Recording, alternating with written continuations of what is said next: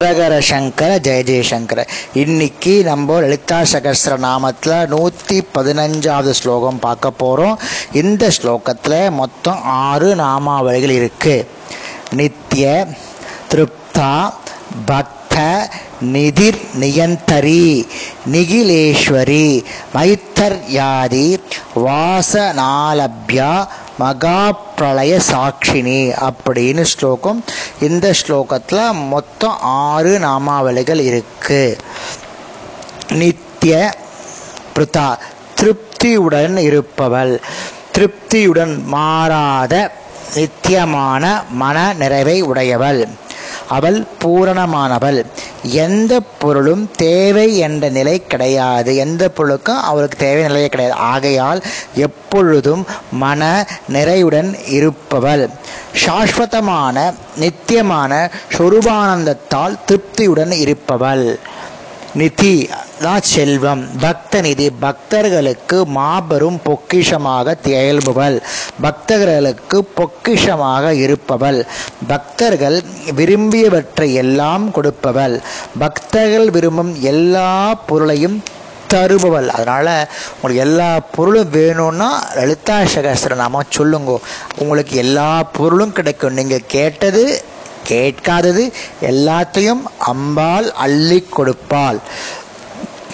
நியந்தரி நியந்தரான ஆளுதல் கட்டுப்படுதல் நியந்திரின புவனத்தை ஆள்பவள். ஜகத்தை எல்லாம் நியமிக்கப்படி நியமிக்கப்படுகிறபடியா அவள் தான் நியமிக்கிறாள் இல்லையா?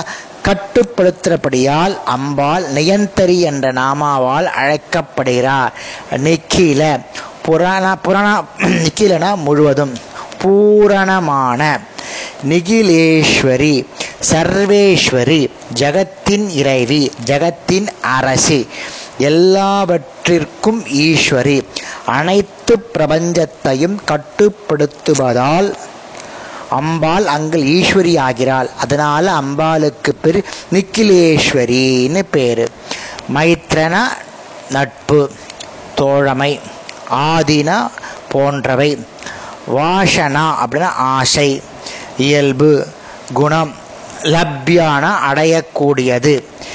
மேன்மையான நற்பண்புகளால் அடைய எளிதானவள். மைத்ரி முதலிய வாசனைகளால் அடையப்படுபவை. இதில் இந்த முக்கியமான விஷயங்கள் இருக்கு. இந்த ஸ்லோகத்தில் கவனிங்கோ. மனதில் இருக்கக்கூடிய கெட்ட வாசனைகளை அகற்றி நல்ல வாச நல்ல வாசனை ஏற் ஏற்படுத்தி கொள்ளணும்னு சொல்கிறது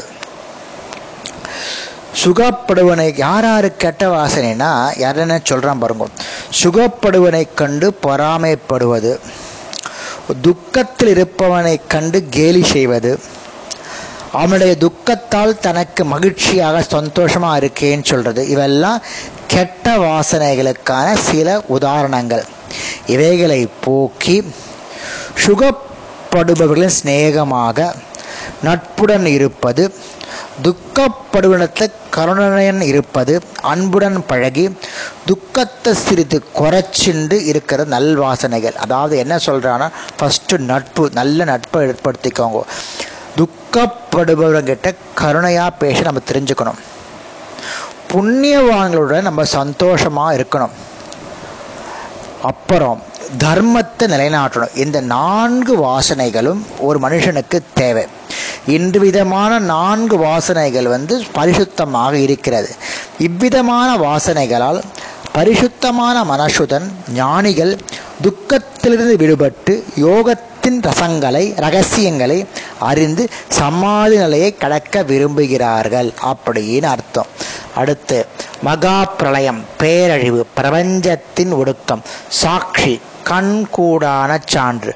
பிரபஞ்சத்தின் ஒடுக்கத்தை காணும் சாட்சியாக ஒரே சாட்சியாக விளங்குபவள். மகா காலத்தில் சாட்சியாக விளங்குபவள் அப்படின்னா என்ன அர்த்தம்னா மகா பிரளயம் நேரும் பொழுது சகல பிரபஞ்சங்களும் அழிஞ்சு விடுறது கரெக்டா பிரம்மாவும் விஷ்ணு கூட அம்பாள் கிட்ட வந்து லயமடைகிறார்கள். ஆனால் பரமேஸ்வரன் அழியாமல் இருப்பதற்கு காரணம் வந்து அம்பாள் குடியே இருக்கிறதுனால அங்க பரமேஸ்வரன் அழியலை. செயல்களில் பங்கு கொள்ளாமல் அதன் விளைவால் பாதிக்கப்படாமல் அந்த செயலை நன்கு பார்ப்பவர் சாட்சி. மகா பிரளயத்திற்கு சாட்சியாக விரும்ப புரிஞ்சுக்கோங்க. எந்த செயலையும் பங்கு படல. அந்த விளைவில் பாதிக்கப்படலை. ஆனால் அதை நன் அந்த செயலை பார்த்துன்னு இருக்கவன் அதுக்கு பேர் சாட்சி. ஒருத்தர் சாட்சி சொல்கிறதுக்கு என்ன வரும்? அவனுக்கு தெரிஞ்சிருக்கணும் அவன் பார்த்துருக்கணும் அப்போ தான் சாட்சி சொல்ல முடியும். உள்ள இந்த சாட்சி தான் அந்த சாட்சியாக மாறிடுத்தோன்னு தெரியல. அதுக்காக இந்த பிரளயத்து உண்டாவதற்கும் பிரளயம் அழிவதற்கும் சாட்சியாக இருக்கக்கூடியவர் அழுத்தாம்பிகை அதனால் அம்பாள் மகா பிரளய சாட்சினி அப்படின்னு அழைக்கிறார். இன்னைக்கு இந்த ஸ்லோகத்தை பார்த்தோம். நாளைக்கு அடுத்த ஸ்லோகத்தை பார்க்கலாம். ஹரஹர சங்கர ஜெய ஜெயசங்கர.